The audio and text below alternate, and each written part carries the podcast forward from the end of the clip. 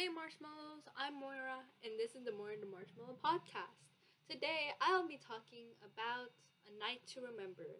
Now I know when you might be thinking, it's a prom, it's a dance. But no, sorry to all of you who thought that. It was just our grad night at Universal Studios, which I believe is still a night to remember. It all started with us boarding a charter bus. Wow, that rhymed. It was a lot more spacious than your average school bus, and the seats could recline a bit. I tried to take a nap towards the beginning of the ride, but I couldn't fall asleep, probably because it was still day. And uh, I have difficulty taking naps. It takes me a while to sleep, but I just ate some Pringles that I had brought, and I don't think that's relevant at all, but you know. When we got there, it was around 6 p.m.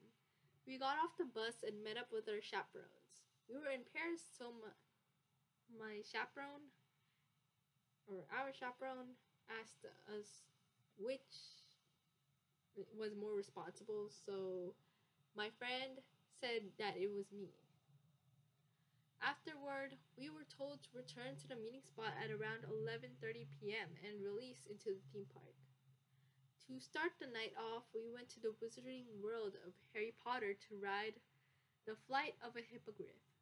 Two of our friends joined us. It was a euphoric yet thrilling experience for me. After the ride was done, we went to our next ride, Harry Potter and the Forbidden Journey. There was a bit of a line for it, but there were some interesting scenes while we were waiting. For instance, certain paintings started moving once you looked at them long enough. I forgot to mention there was a locker system where we could keep our stuff because it would probably fly around while we were on the ride. So we took a very, very, very, very long time trying to figure out how these lockers worked. But eventually we figured out that we were supposed to put our fingerprints in a database and then we would get assigned a locker and it would open for us and then we could come back after the ride was over and put our fingerprint in there again and then our locker would open for us. So, yeah. But by the time we got to the front, we had to walk across a conveyor belt to get to our seats. There were exactly four seats per ride, which was perfect because there were four of us. A female voice said, In three, two, one, say observatory. Three, two, one, observatory. But in a British accent, which I won't do here because I don't want to butcher it very badly or offend anyone. Then the ride started. It was a very immersive experience. I really enjoyed it. In fact, it was my favorite ride that we had rode that night. After this ride, we got a bite to eat with our food vouchers. We also went to the Minions ride right after we finished eating.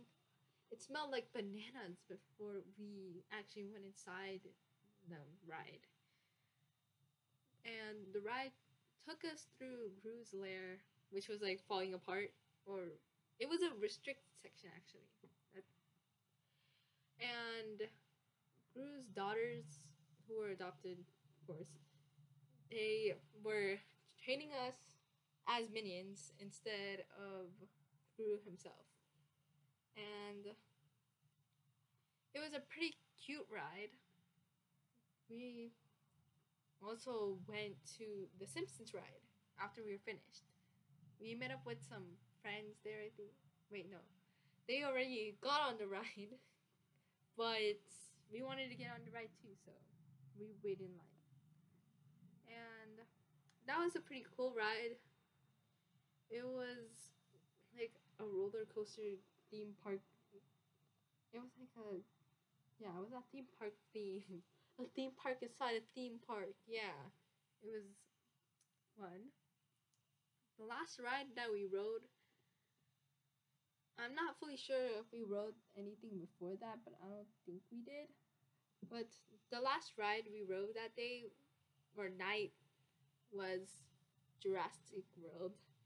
I got pretty like nervous, scared while I was waiting in line because my brother told me it was a roller coaster. Probably was a roller coaster at one point, but this one it wasn't. But yeah, I was really nervous because the way he described it was like you would run out of air in your lungs before you would reach the bottom.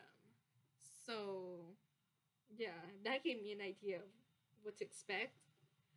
But when we got on, it was just a water ride. It wasn't that bad. And I think some of our other classmates got on the same ride with us. That was pretty nice. And I got wet. Of course, you know, it's a water ride. What do you expect? But I was a little underprepared for it because I didn't have a raincoat or anything. But yeah, I didn't get too too wet. I wasn't in the front or anything. I was just in the middle. So it wasn't too bad. After we got off that ride, we went back to the wizarding world of Harry Potter for butterbeer. And the butterbeer was so good. It was like maple syrup. Oh my gosh. Yeah, if you ever go to um, Universal Studios, I would totally recommend that you go get some butterbeer because it is very good.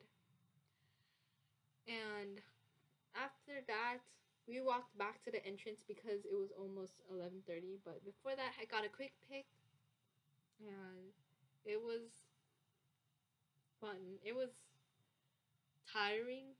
Well, I don't know. I didn't really feel too tired until towards the end. But I don't usually stay up until like 11. It's very rare that I stay up till 11.